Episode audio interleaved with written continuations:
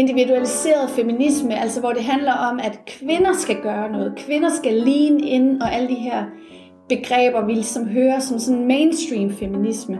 For mig er det ikke, det er ikke vejen frem. Altså jeg tror ikke på den der individualiserede tilgang. Jeg tror, vi er nødt til, vi er nødt til at koordinere, vi er nødt til at stå sammen, og det ser man jo også, når øh, hvad er det, 300 øh, politikere og 700 forskere osv. går sammen om at lave et opråb. Det viser også, at det ikke er et individuelt problem. Vi, vi oplever det alle sammen gennem vores liv, ikke? Velkommen til podcasten Ligestilling Nu. Om struktur, om køn, om mangfoldighed, om ansvar, om kvindekamp, om ligeværd, kønsroller, sundhed, feminisme, lønkamp, ligeløn, privilegier, sexisme. Ligestilling Nu. En podcast af Line Gæsø. Jamen, uh, tusind tak, fordi jeg må komme. Det var så lidt. I dag der sidder vi jo i, uh, i Aarhus. Jeg er taget til Aarhus for at tale med Ea Høgh Utoft. Vil du fortælle om dig selv? Det vil jeg gerne. Uh, ja, jeg hedder Ea, og jeg er oprindeligt fra Fyn, hvor jeg har lært Line at kende i Odense. Øhm, jeg har læst på Syddansk Universitet, min bachelorkandidat, og er derefter rykket til Aarhus, hvor jeg har gennemført en Ph.D. på det, der hedder Dansk Center for Forskningsanalyse, som er en del af statskundskab på Aarhus Universitet. Ja, det er jo, øh, det er jo meget imponerende, og du er netop færdig med ja. Ph.D.'en her for et halvt års tid ja. siden, cirka. Øhm, jeg kunne godt tænke mig at høre, hvad det er, der har øh, gjort, at du interesserer dig for ligestilling. Ja. Jamen, så skal vi faktisk tilbage til Odense. For mens jeg studerede, der arbejdede jeg i en meget kendt odenseansk, meget traditionsrig kendt odenseansk lingerieforretning i gågaden, der hedder Trude André.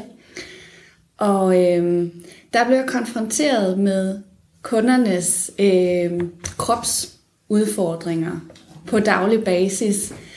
Og, øh, og den vej igennem blev jeg øh, opmærksom på den her bevægelse mod kropspositivitet. Og i de år, der var jeg jo sådan start midt 20'erne selv, havde jeg også selv øh, en spiseforstyrrelse, kæmpet med det, der hedder ortoreksi, som var barsk, og øh, ja, det hang, hang selvfølgelig også sammen med, hvad skal man sige, den kontekst, der var i modeverdenen, og øh, og havde også nogle modeljobs igennem øh, den her forretning. Og øh, det, der så skete, det var jo, at på sociale medier begyndte jeg at følge forskellige kanaler omkring kropspositivitet, og øh, folk, der var kritiske omkring sådan den mainstream skønhedsmodeindustri. Og så sker der jo det på sociale medier, når den finder ud af, at man er interesseret i en ting, så får man forslag. Så hvis du kan lide det her, så kan du nok også godt lide det her. Ja.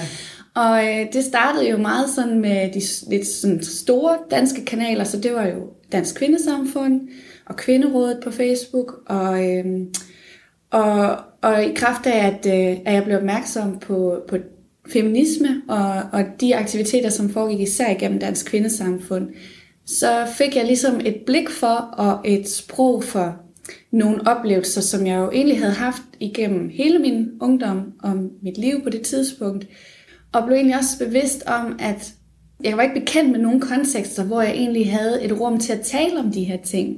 Og så var det jo, at tilbage i 2015, jeg rakte ud til Dansk Kvindesamfund, som øh, opmuntrede mig til at forsøge at starte en lokal gruppe i Odense. Som, ja, den lever så ikke mere, men øh, vi havde nogle, nogle gode år. Det var nogle rigtig gode ja, år, og ja. vigtigt. Øh, ja. En vigtig stemme på Fyn, fordi det ja. manglede der dengang. Ja, Ja. Og hvorfor synes du, at det er vigtigt at arbejde med ligestilling her i Danmark? Helt overordnet, så synes jeg, at det er rigtig vigtigt, at vi får nuanceret den her selvfortælling, vi har om, øh, hvor ligestillet vi er, og hvor progressive vi er omkring køn og ligestilling.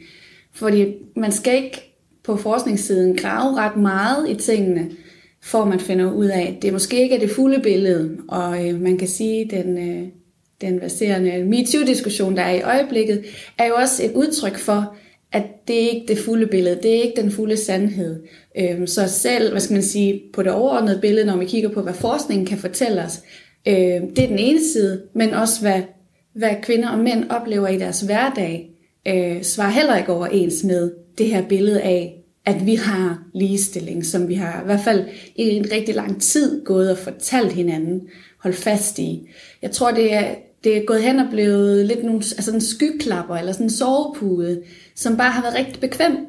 Og det, det er desværre betydet, øh, tror jeg, at, øh, at vi har ikke kunne formå at fastholde det niveau af progressivitet, vi havde på et tidspunkt. Så hvis vi går tilbage til 70'erne og 80'erne, så er der ingen tvivl om, at vi var forfronten. Vi var, I 80'erne var vi det land i verden, der havde den højeste repræsentation af kvinder på arbejdsmarkedet.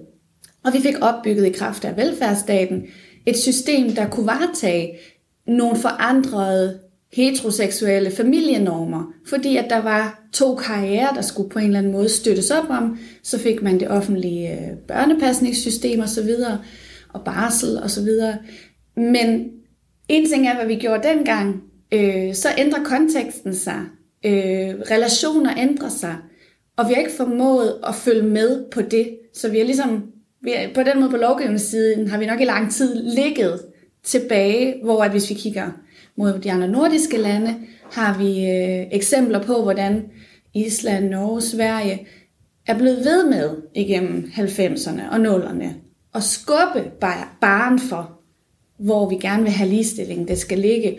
Øh, så man har ført en aktiv ligestillingspolitik, man er blevet ved med at øh, føre, indføre nye tiltag, øh, hvor Danmark øh, ligesom har øh, sagt, nu har vi gjort det, og så ligger det ligesom lidt tilbage i, i tiden. Øh, så det er blevet en sovepude nærmest for Danmark. Ja. Hvad kan man sige, at det, øh, hvad har det gjort ved de danske kvinder? Altså den generation fra 80'erne for eksempel. Hvad har det gjort ved dem, at, øh, at vi tror, vi har ligestilling? Altså man kan sige, jeg tror egentlig, vi kan tale helt generelt, så alle køn på den konto, at det er blevet sådan lidt, fordi vi har tænkt, at vi har ligestilling, det har ligesom, der er ligesom blevet sådan lighedstegn ved det, og at køn spiller ikke længere nogen rolle. Så progressivitet er blevet betragtet som kønsneutralitet. Det vil sige, at hvis bare vi behandler alle fuldstændig ens, så, så er vi ligesom sikret, så kan man ligesom sige, tjek ved, vi gør det rigtigt. Pointen er jo bare, at hvis vi graver i tingene, så ser vi, at der er stadigvæk barriere, som rammer kvinder i højere grad end mænd i forbindelse med arbejdslivet, i forbindelse med familielivet, og vi kan jo tage den helt tilbage til, hvad skal vi sige, ungdomsårene, øh, karriere og uddannelsesvalg og sådan nogle ting. Øhm, og det betyder, at man kan se på det som om, at vi er lige et halvt til et helt skridt bagud på nogle punkter. Så der er ikke lige vilkår. Så hvis vi behandler folk lige, fuldstændig ens, så vil der være nogen, der har en lille fordel. Øhm, og man kan sige, at det er jo det ligestillingspolitik og ligestillingstiltag ofte har til formål. Det er ligesom at lige at give det der lille handicap, sådan så man kommer op på lige vilkår. Det øh, er det jo ikke alle, der er helt enige i, at det er sådan, der forholder sig. Men altså, forskningen peger jo på, at der stadigvæk er barriere. Ja, for nogen vil sige, jamen, øh, de vil jo sige til en kvinde for eksempel, jamen, du kunne jo bare have valgt et mm. job, hvor du tjener mm. penge. Mm.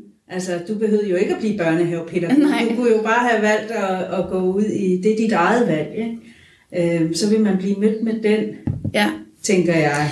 Ja, og det kommer jo, der må vi tage den helt til, til børnehave, til sko, folkeskolerne, til, til gymnasierne, at der er jo, altså, kønsnormerne er jo enormt smalle. Altså, det der betragtes som acceptabelt, socialt acceptabelt for drenge og piger, er jo enormt smalt.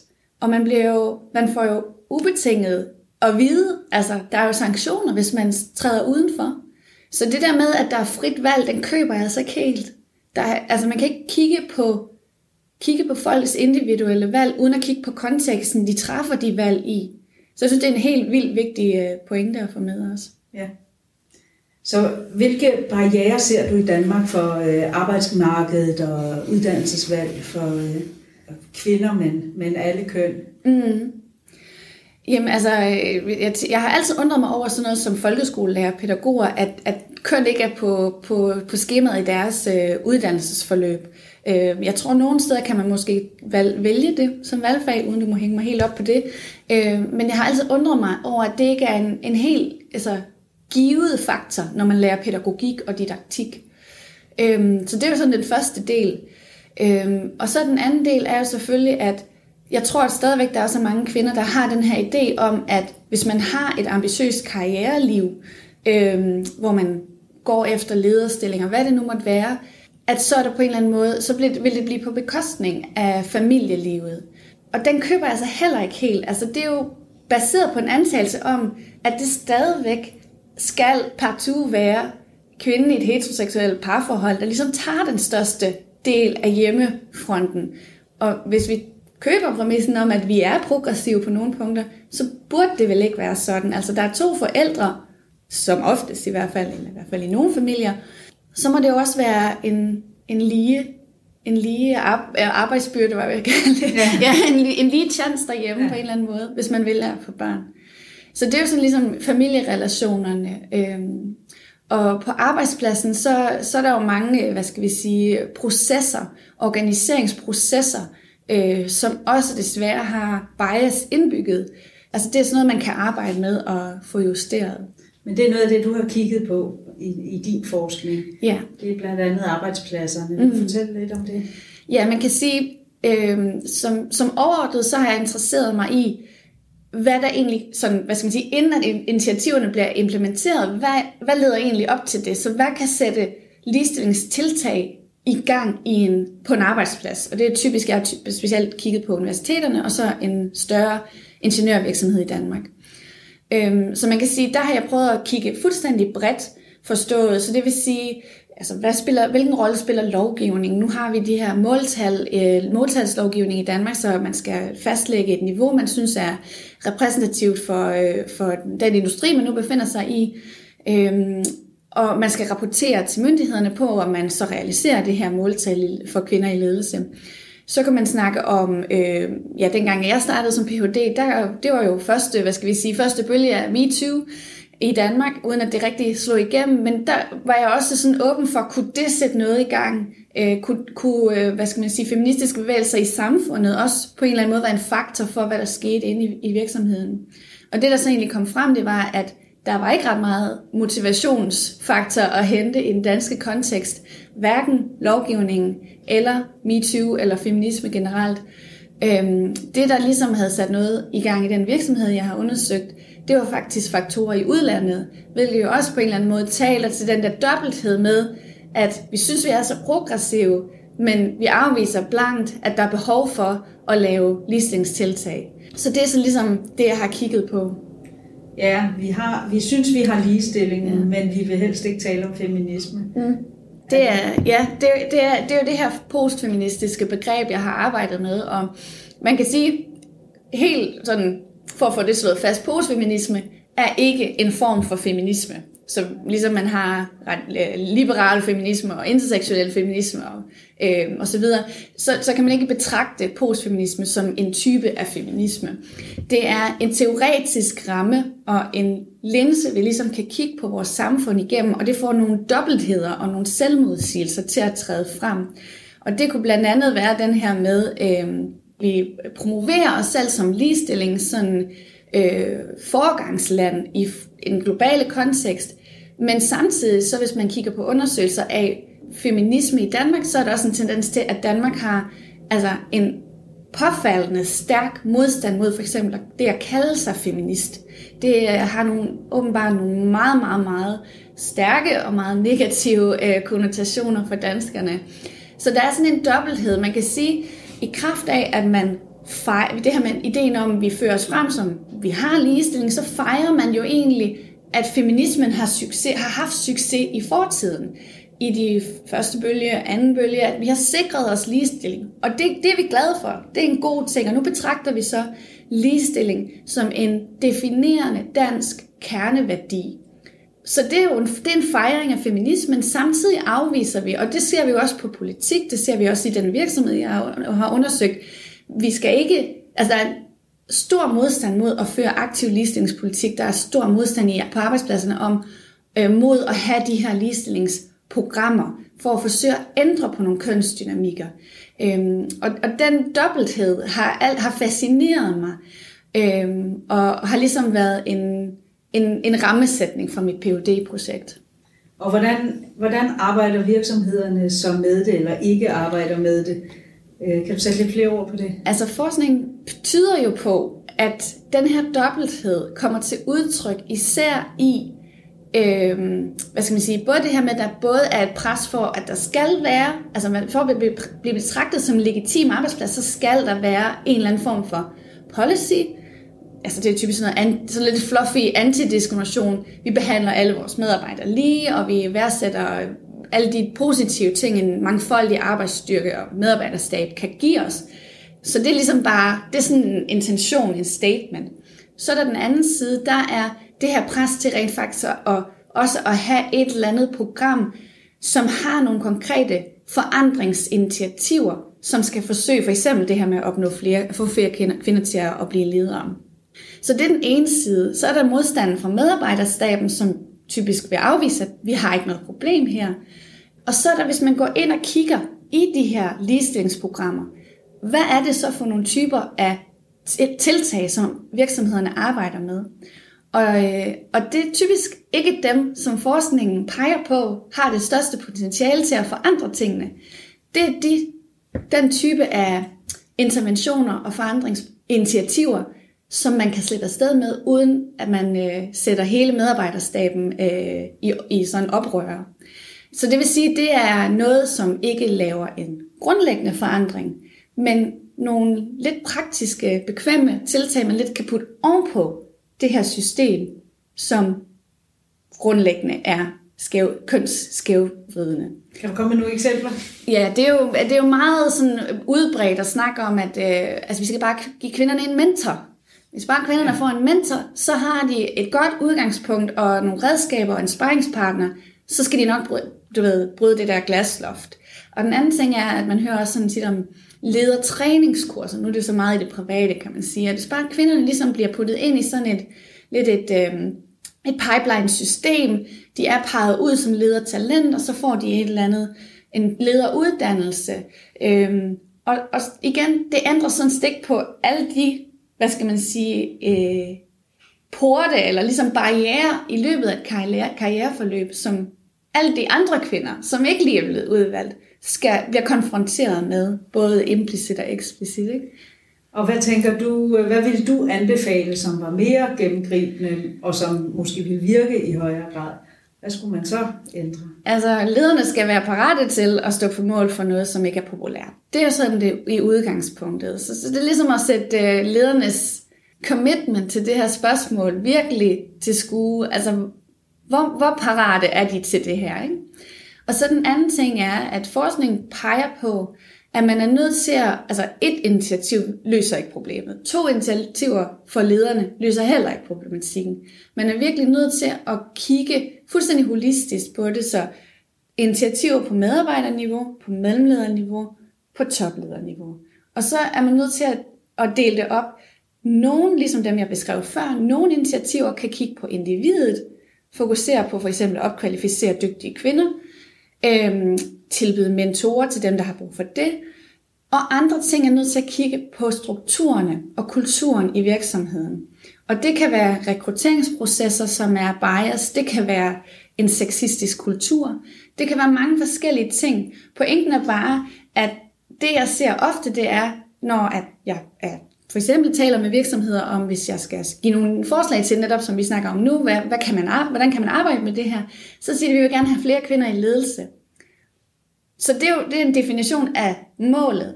Men de har ikke peget på, hvor problemerne ligger. Så man kan ikke løse, man kan ikke opnå et mål, uden ligesom at gå ind og sige, men hvor er det, hvad er det for nogle konkrete problemer, vi egentlig, vi egentlig står med, som forhindrer det mål. Man er også nødt til at understøtte en fødekæde. Helt sikkert. Fordi ellers kan man ikke ja. Opfylde de her mål. Ja. Men hvad med sådan noget som kvoter? Hvad tænker du om det? Altså, det er jo et, et spørgsmål, jeg altid møder, og det sjove er jo, at når jeg er ude og tale om det her, så har folk allerede puttet mig i pro-kvote-kategorien. Ja. Og det ved jeg ikke, om jeg udpræget er. Hvis man kigger på forskningen, så den her voldsomme modstand til kvoter er ikke rationel. Altså fordi, at hvis vi har et reelt ønske om at se flere kvinder i ledelse, så er det det mest effektive middel, vi har. Det kan skabe resultater rigtig hurtigt. Pointen er også bare, at den har lidt samme dynamik som det her med ligesom kun at fokusere på målet. Fordi at det er, lidt, det er lidt samme dynamik, ikke? Man putter bare nogle flere kvinder ind i topledelsen, men forholder sig ikke til alle de barriere, som alle de øvrige kvinder så i virksomheden kunne træffe og møde i løbet af deres karriere. og så ville man vel være nødt til, hvis man bare indførte det i topledelsen, og hive nogen øh, som jo så ikke har haft de der step ind imellem som mellemledere og så videre. Lige præcis. Øh, og så ville det jo sandsynligvis være kvinder, der ikke var kvalificeret, fordi de ikke har nået at være igennem de step. Det kan man sige, men altså jeg, jeg køber stadigvæk ikke helt præmissen det her med, at hvis vi får flere kvinder i ledelse, flere kvinder i for, topposter i forskning, så bliver det på bekostning af kvalitet. Nej. Altså jeg tror simpelthen, det kan godt være, der skal ledes, det kan godt være, at det kræver en meget aktiv rekrutteringsproces, hvor der er nogen, der er ude og grave i alle de huller, de kan finde. Men jeg tror på, at de er der. Øhm, og det er nok et spørgsmål om også at, at give, dem, give dem den chance for at bevise, hvor dygtige de er.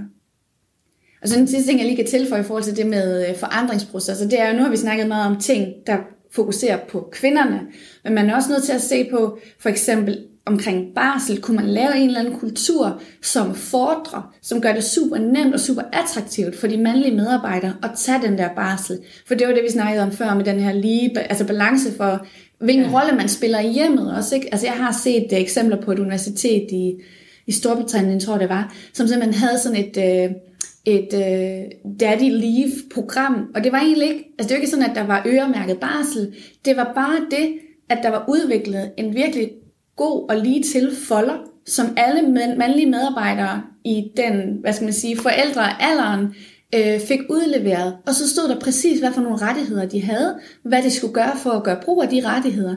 Og det viste sig at faktisk at have en stor effekt i forhold til, folk var ikke klar over, at de havde muligheden. Så det er noget notching, øh, du faktisk taler ind i? Det er jo ret simpelt. Ja. ja. Ja, det er spændende, og det leder lige hen til det næste, ja. jeg vil spørge dig om, fordi, øh, fordi jeg tænker jo, hvilke, hvad, hvad synes du, øh, myndighederne, og på hvilke områder kunne man ændre lovgivningen, så man kunne understøtte det her noget mere? Ja, det er et virkelig svært spørgsmål, for man kan sige, det er det der med, hvis vi kigger mod Island, som er det første land, der kørte med øh, øremærket barsel, det er jo helt tilbage i slutningen af 90'erne, tror jeg, det blev indført. Og hvis vi kigger på Norge, der var det første land, der indførte kvoter for øh, kvinder i bestyrelsesposter osv.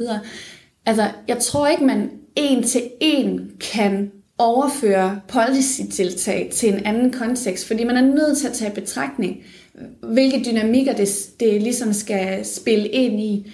Og det er jo det her med, om jeg er for eller imod kvoter, for eksempel for ledere, for ledere eller for kvinder i, i topforskerstillinger osv.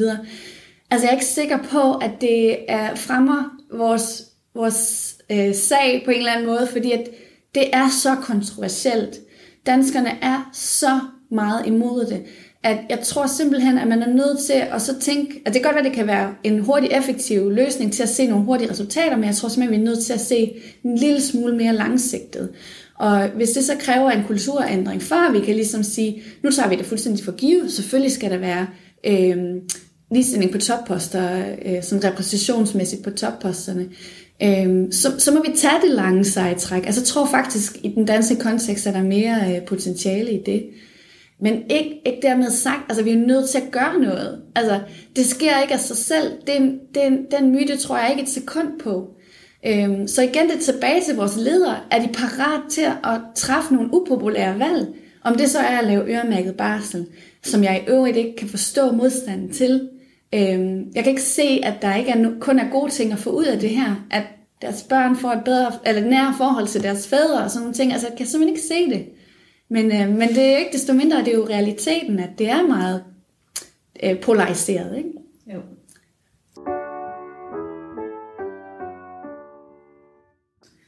Du har, øh, du har været ude at rose vores ligestillingsminister, Mogens Jensen. Øh, vil du fortælle lidt om det? Ja, altså man kan sige, i dit, nu er der gået tre et halvt år siden jeg startede som Ph.D., og i de år synes jeg faktisk, der er sket noget på den politiske side, øh, hvor at altså, vores ligestillingsministre i en lang årrække jo benægtede pure, altså var mit indtryk, at vi havde ligestillingsproblemer i Danmark, med mindre det lige handlede om ikke-vestlige øh, minoritetsetniske danskere, så kan vi godt tale om, øh, om ligestillingsudfordringer. Øhm, så hvis man lige ser bort fra sådan lidt små racistiske politikker på den konto, så har vi jo faktisk en ligestillingsminister, som her i starten af året med den nye 2020 handleplan for ministeriet gik ud med en pressemeddelelse, som havde overskriften Ligestillingsministeren vil udfordre myten om, at vi har ligestilling i Danmark. Og det er jo det første skridt hvis man hele tiden har de der skyklapper på, eller sådan, ja, ligger på den der meget bekvemme og behagelige sovepude, så kommer vi aldrig videre. Så vi er nødt til ligesom at have en åbenhed for at diskutere, har vi, har vi problemer? Ja, det har vi nok. og det har kønsforskerne også påvist i, i mange, mange år. Men har vi også en villighed til at adressere det og diskutere det på det højeste plan, og, øh, og eventuelt også at reagere på det. Ja, meget øh, spændende, og spændende at se, hvad, ja. hvad der kommer ud af det. Øh, jeg kunne godt tænke mig at høre om det her med, at du siger, at ligestilling er en dansk kerneværdi. Mm. Hvorfor siger du det? Jamen det er jo, altså, øh, det er jo påfaldende for eksempel, når vi kigger tilbage til den her ellers meget omdiskuterede Danmarks kanon, som blev udgivet i 2016 af Kulturministeriet, hvor danskerne kunne komme ind og stemme på, hvad de så som særligt dansk. Øhm, og ligestilling var et af de 10 øh, værdier, som, øh, som blev udvalgt og er i den her kanon. Og jeg, jeg tænker lidt, at det er, det siger, det siger jo noget om vores selvbillede som nation. Og som jeg sagde tidligere, så har vi også været et foregangsland på rigtig, rigtig mange områder.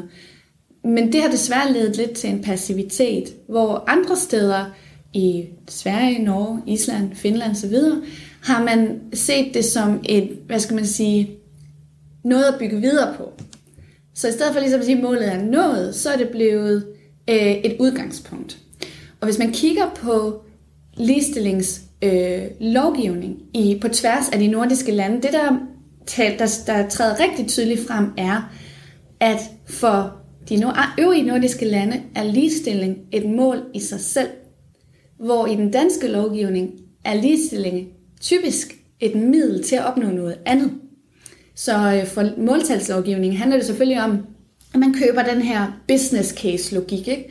at fordi vi har bedre repræsentation og måske mangfoldighed på mange parametre, så sætter man nogle flere perspektiver i spil. Det er godt for innovationen, man udfordrer hinanden, det øger kvaliteten, det øger trivsel, det øger beslutningstagningsprocesser osv., og så giver det, hvad skal man sige, det vil give udslag på bundlinjen. Så ligestilling og mangfoldighed bliver et middel til at opnå bedre profit og performance. Og det, det er den samme øh, de, hvad skal man sige, diskurs, som vi har her i forskning. Hvis vi har bedre repræsentation af mange forskellige mennesker, så får vi simpelthen også bedre forskning. Øhm, og dermed, så kan man sige, at Danmark bliver unik i kraft af, at det, ligestilling står ikke, eller mangfoldighed, diversitet, står ikke som en værdi i sig selv, eller et mål i sig selv. Det er ret interessant, ja. synes jeg. Ja. Hvordan skulle det formuleres, hvis det var en værdi i sig selv? Jamen, det, det er jo egentlig meget simpelt. Det er, at man, altså man taler mere end man taler, hvad skal man sige, øh, instrumentalisme, taler man moral, etik. Altså det vil jo det vil for, for, formentlig hedde noget i stil med, fordi ligestilling er en dansk kerneværdi, så ønsker vi at se for eksempel flere fædre tage mere barsel, og så vælger vi at indføre en, en politik på det. Ikke? Altså, så så det, det handler om for eksempel, at når man kigger på, hvordan for eksempel politikerne argumenterer for indførsel af lovgivning, som for mig at se er så grundlæggende kønnet, så bliver det typisk i talesat som noget, der ikke har med køn at gøre. Så for eksempel barselslovgivning, way back, det handlede om børnene. Det handlede ikke om, at vi gerne vil se flere øh, kvinder på arbejdsmarkedet.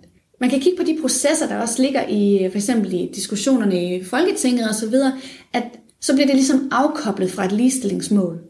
Ja, dagpengelovgivningen var jo en af dem, der var til stor debat ja. i sin tid. Ja øh, da den blev indført for ja. nogle år siden, ja. og lavet om. Øh, netop fordi den ikke tog højde for det Lige her, præcis. for det kønnede. Siden Sofie Linde har været ude ja. øh, med hendes statements omkring øh, sexisme, har der jo rullet en bølge af sexisme mm. øh, hen over Danmark. Hvad tænker du om det? Altså jeg synes det er, for det første er jeg jo, synes jeg det er jo fantastisk. Bedre sent end aldrig. For i Danmark, øh, altså når folk de siger sådan, anden bølge MeToo i Danmark, nej, altså jeg vil sige, der var ikke nogen bølge i, i Danmark i 2017. Medierne spiller bare en kæmpe rolle i MeToo ikke blev taget seriøst i Danmark i 2017, og det for mig at se ikke har haft en stor øh, effekt.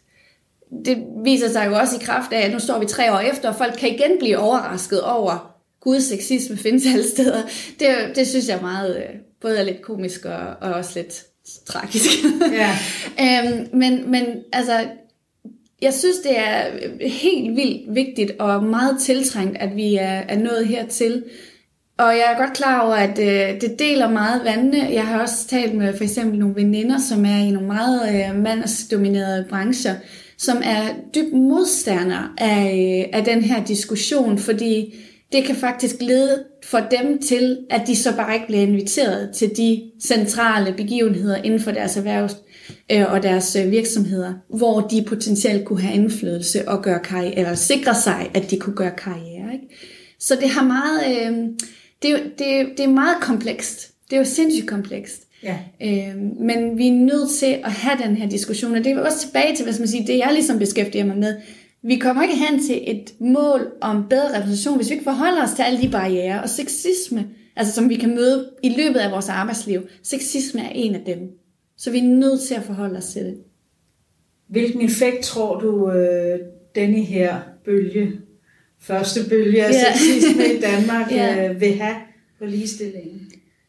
Jeg håber rigtig meget, at vi ser en, hvad skal man sige, en, at vi tyrer lidt tilbage til feminisme. Altså at på en eller anden måde, det bliver mere legitimt at i talsætte øh, struktur. Altså det, vi, man kan bruge for eksempel postfeminisme til også ligesom at kigge på, i kraft af, at vi har den her selvfortælling, ligestilling er noget, vi har. Vi bliver blinde for at se de der kønsdynamikker, vi bliver øh, konfronteret med hele tiden. Og det betyder også, at for eksempel hvis Sofie Linde går ud og fortæller, hun har mødt den her meget, meget ubehagelige, sexistiske person øh, i den her episode, hun beskriver, ikke? så kan man så kan man kun, hvis man ikke har et strukturelt billede for at forstå det, så kan man kun forstå det som individ. Det vil sige, hun har bare været uheldig, har mødt en unik, uheldig, meget uheldig, skal vi sige, ja person. Der er kun, hvis vi ikke har et blik for det strukturelle og kulturelle, så er der kun individet tilbage. Så er det op til hende alene at håndtere den sexisme eller chikane, hun har været udsat for.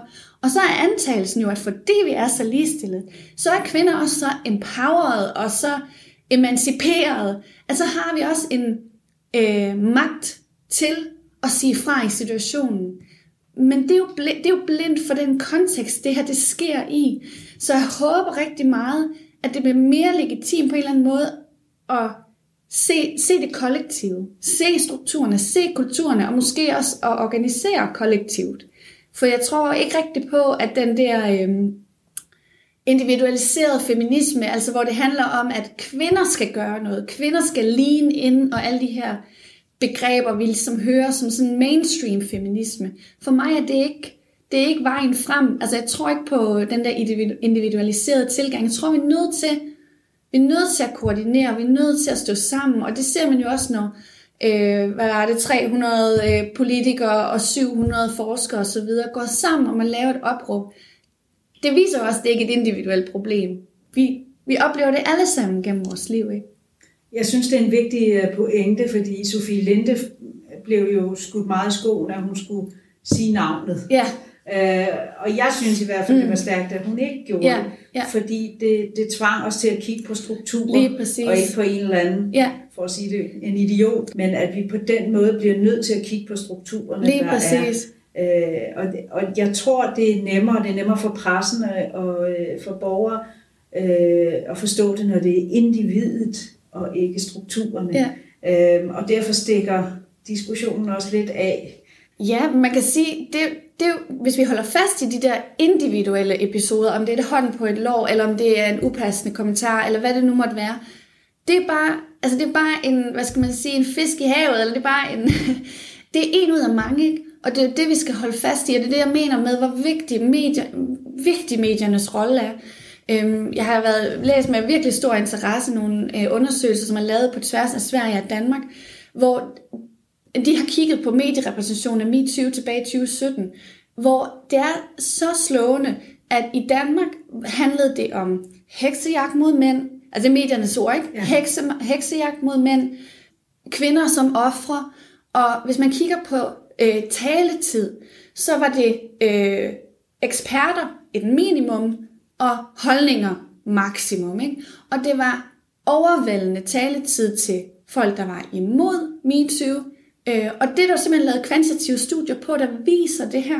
Og, så det, og det har jo været med til ligesom at forhindre, at vi gik i dybden med, hvad det egentlig betød. Øh, så jeg håber virkelig meget, at, øh, at medierne tager deres ansvar alvorligt øh, i den her omgang, øh, fordi de kan være med til at sådan make eller break it, ikke? Altså det, det, det er så afgørende. En vigtig point, ja. det synes jeg. Jeg kunne godt tænke mig at høre lidt om denne her polarisering, som, ja. du, som du taler om, mellem det postfeministiske og det nationalistiske. Ja. Vil du sætte nogle ord på det? Ja, man kan sige, at i kraft med, at den danske politiske scene sådan helt overordnet, at det blev mere mainstream at have en mere nationalistisk politik. Det ser vi jo også i Socialdemokratiet, som har en meget stram linje på immigration og indvandring osv. Øhm, det vi har set, det er, at især partier pænt ude på den øh, på højrefløjen, de, de har adopteret jeg vil, jeg vil sige, feministiske gåseøjne, men i hvert fald en ligestillingsdiskurs til at retfærdiggøre en nationalistisk og anti-immigrationspolitik. Og det var lidt, jeg nævnte det en lille smule tidligere, det her med, at når vi antager, at vi er så progressive og ligestillede i Danmark, så den eneste, hvad skal man sige, sexisme, som de vil vedkende sig, det er den, de peger på eksisterer blandt alle mulige andre mennesker. Så det er sådan en, det er en forskydning. Ja. Og det bliver også en, hvad skal man sige, en, øh, en retorisk mekanisme for at undgå at forholde os til, hvad vi selv står i. Så øh, hvis man kigger tilbage på ligestillingshandleplaner fra ligestillingsministeriet for de forgangne mange år, har der været øh, fokus på social kontrol blandt minoritetsetniske danskere, især muslimske mindretal osv., Øhm, og, og det er selvfølgelig det er ikke for at sige, at det ikke er vigtigt, at det skal vi ikke forholde os til. Men det, det er det her med, at det bliver adopteret i en nationalistisk kontekst. Så det vil sige, at alle de andre, især de andre muslimske medborgere, eller dem, der, eller, der bor ude i udlandet, som måske kunne tænke sig at komme til Danmark, dem skal vi holde ude, for de er en trussel. De er en trussel til vores progressivt ligestillede samfund. Ja, interessant. Mm. Øhm, hvis du skulle... Øh hvis du skulle have det ideelle ligestillede samfund, hvordan, øh, hvordan vil det så se ud? Hvad skulle der så til? Man kan sige, så taler jeg lidt ud over min, min egen forskning, øh, og kan ligesom også trække på min, min egen, øh, min egen, mit eget liv og mine egne oplevelser. Øh, jeg tror, at det, at vi langt om længe får en samtykke lovgivning i Danmark, er et helt vildt vigtigt skridt. Og jeg håber inderligt, at med det kommer der til at føre øh, et større fokus på seksualundervisning øh, blandt øh, børn og unge. Fordi øh, når jeg tænker tilbage, altså jeg har også oplevet sexisme i mit arbejdsliv. Det har været mindre, øh, hvad skal man sige, mindre grælde. Det har typisk været altså kom, dumme kommentarer. Ikke? Øh, men hvor jeg oplever i mit liv, at mine grænser er blevet overskrevet, har været i personlige relationer. Øh, især da jeg var meget ung. Øhm, og jeg havde ikke en forståelsesramme for at karakterisere noget som rigtigt og forkert. Så jeg håber rigtig meget, at samtykkelovgivningen og det, at vi skal lære at være mere klar på et eksplicit samtykke og læse hinanden og konteksten for, hvornår øhm, er der samtykke, er der ikke samtykke. Øhm, at det, det håber jeg virkelig kan skåne nogle unge mennesker for nogle øh, voldsomme og ubehagelige, grænseoverskridende oplevelser, øh, som, som de, altså, det var simpelthen et spørgsmål om, at jeg, jeg var ikke i stand til at sige nej. Og det, og det var så tolket som et ja, ikke? Og det, det håber jeg, der er nogen, der slipper for fremad. Hvordan ser du øh, forskellen mellem minoritetskvinders muligheder mm. og yeah. Yeah. etnisk dansk yeah. kvinders yeah. Øh, muligheder i yeah. samfundet? Yeah. Hvilke udfordringer ser du for minoritetskvinder? Ja. ja. Jamen, øhm, jeg synes, det er rigtig vigtigt at få nævnt, at race spiller en stor rolle i forhold til ligestillingsmæssige problemer. Så det, er jo, det kom, falder jo tilbage på, hvad skal man sige, en mere amerikansk forståelse af feministiske bølger, Black Lives Matter osv., det er, deres kritik er jo, at mainstream feminisme, den taler kun hvide kvinders sag. Og jeg synes, det er helt vildt vigtigt at få med, at det kan godt være, at vi ikke er så mangfoldige en befolkning i Danmark, øh, som man er i USA, eller Storbritannien, eller Frankrig, Tyskland for den sags skyld. Men i kraft af, at vi har altså også øh, medborgere, som har en anden hudfarve, end en hvid dansker har, som har et navn, som ikke er Hansen Jensen eller i den dur. Øhm, og forskningen viser jo helt tydeligt, at det er bare at lægge et ekstra, en ekstra byrde og en ekstra bar, at lægge ekstra barriere ind i deres vej til at, at, at, at nå langt, øh, om det så er på arbejdsmarkedet, eller om det er forskning, eller hvad det nu måtte være. Og det er jo vigtigt at blive ved med at holde fast i, at vi kan ikke, vi kan ikke, vi kan ikke adskille de to ting. Øhm, og det ser vi jo så også i forhold til de danske feministiske bevægelser, øhm, som overvejende er hvide kvinder, og det er selvfølgelig, øh, altså, det, det, det er jo fint nok for, hvad det er, men vi er også nødt til at, at tage det perspektiv med, som handler om, om racespørgsmålet, og jeg håber rigtig meget, at de danske, den danske Black Lives Matter og race protestbevægelse, som ligesom opblomstrede i foråret, øh, at der bliver et stærkt link mellem de to, øh, den feministiske bevægelse og antiracistiske bevægelse i Danmark, fordi de, de hænger uløseligt sammen, det kommer vi ikke udenom. Det er jo en rigtig vigtig pointe, og, det er, og jeg er glad for, at du nævner den, fordi, ja. øh, fordi jeg netop talte med Kefa Aboras, ja, som, ja. som jo er en af de øh, minoritetskvinder, der, ja. der netop øh, kæmper mod ja. øh, vold og social kontrol. Lige præcis. Hos minoritetskvinder. Så øh, er der noget, du tænker, vi mangler at tale om? Jeg kunne måske godt tænke mig at nævne den udfordring, jeg ofte bliver konfronteret med i min kontekst, nemlig på universiteterne, i akademia, og det er, øh, hvordan kønsforskning af mange ikke bliver betragtet som rigtig forskning eller lødig forskning fordi det er politisk. Øhm, så jeg kalder jo min tilgang eksplicit feministisk, og når man siger, at man laver feministisk forskning, så handler det jo om, at typisk at det, man undersøger, handler om kønsmagt, så en magtrelation. Ikke? Men samtidig så er man som feministisk forsker bevidst om magtrelationer i forskningsprocessen. Det vil sige, at hvis jeg er ude og tale med, lad os et hypotetisk eller et tiltænkt eksempel, øh, sårbare kvinder i en eller anden kontekst, så er jeg som højtuddannet, hvid øh, kvinde og en forsker, der skal på en eller anden måde repræsentere deres virkelighed, har jeg en magtstilling over dem. Og så handler det rigtig meget om at være bevidst om ens egen ståsted som forsker. Det vil sige, jeg er heteroseksuel cis-kvinde, så jeg har ikke et udgangspunkt, hvor jeg nødvendigvis kan sætte mig i en, lad os sige, en transkvindes øh, ståsted. Så det handler rigtig meget om at give de forskersubjekter, man, øh, man, øh, eller objekter, man taler med, øh, en stemme til at fortælle deres eget, øh, deres eget perspektiv. Så det kunne være en måde at, at se det på.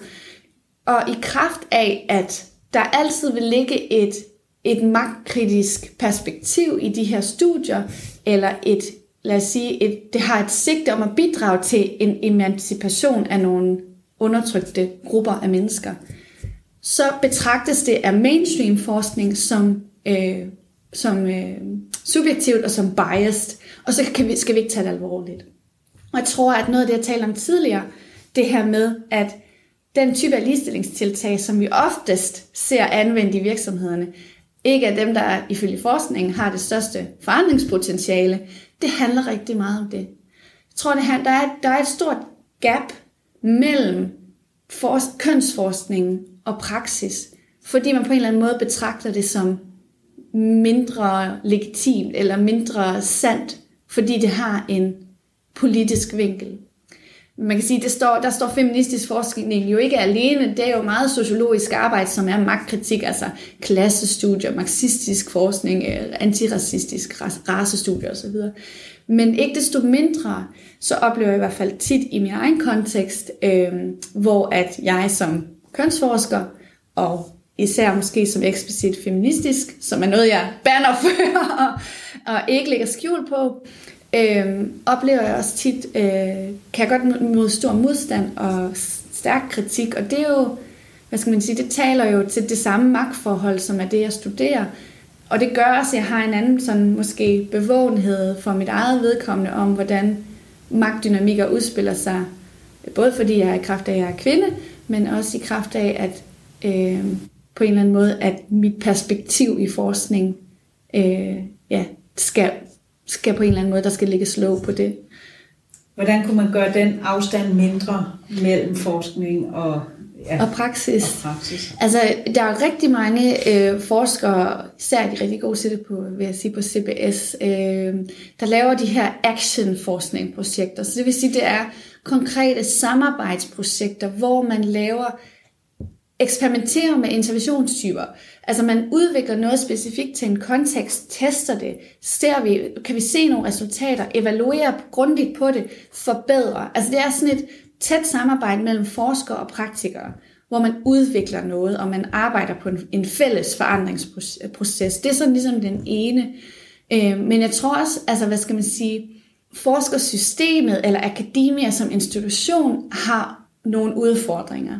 Fordi det er jo stadigvæk, for langt de fleste forskere køber man jo ind på den her præmis om, at forskning skal være objektiv. For mig at se er objektivitet i forskningen en, et ideal.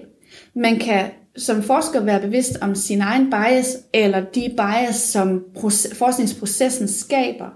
Men jeg, jeg tror ikke på, at vi kan skabe fuldstændig objektiv forskning, fordi at ens egne filtre, ens egen ståsted påvirker jo allerede fra noget, du synes er interessant, et eller andet emne, og til det du spørgsmål, du så ender med, at du stiller til din forskning, hvilke metoder du vælger at anvende.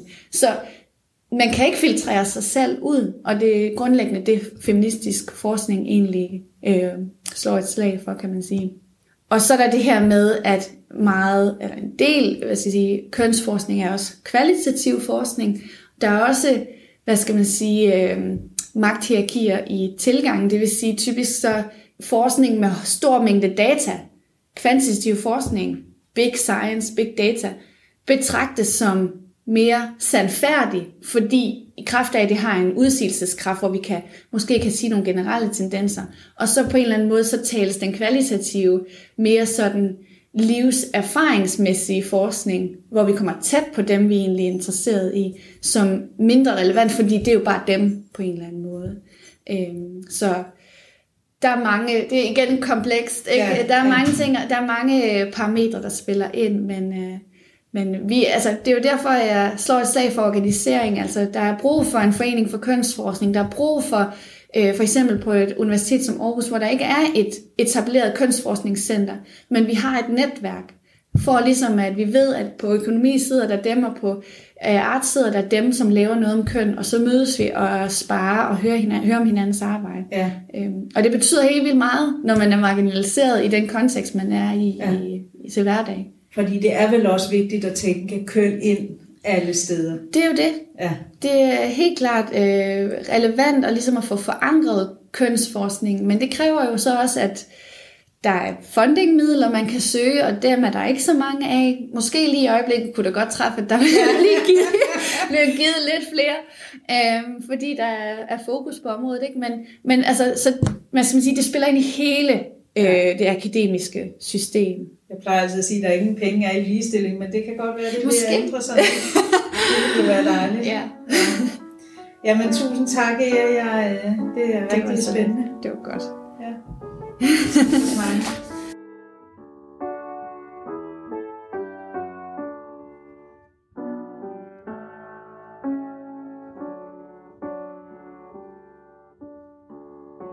Ligestilling nu. En podcast af Line Gæsø. Se mere på Instagram Ligestilling Nu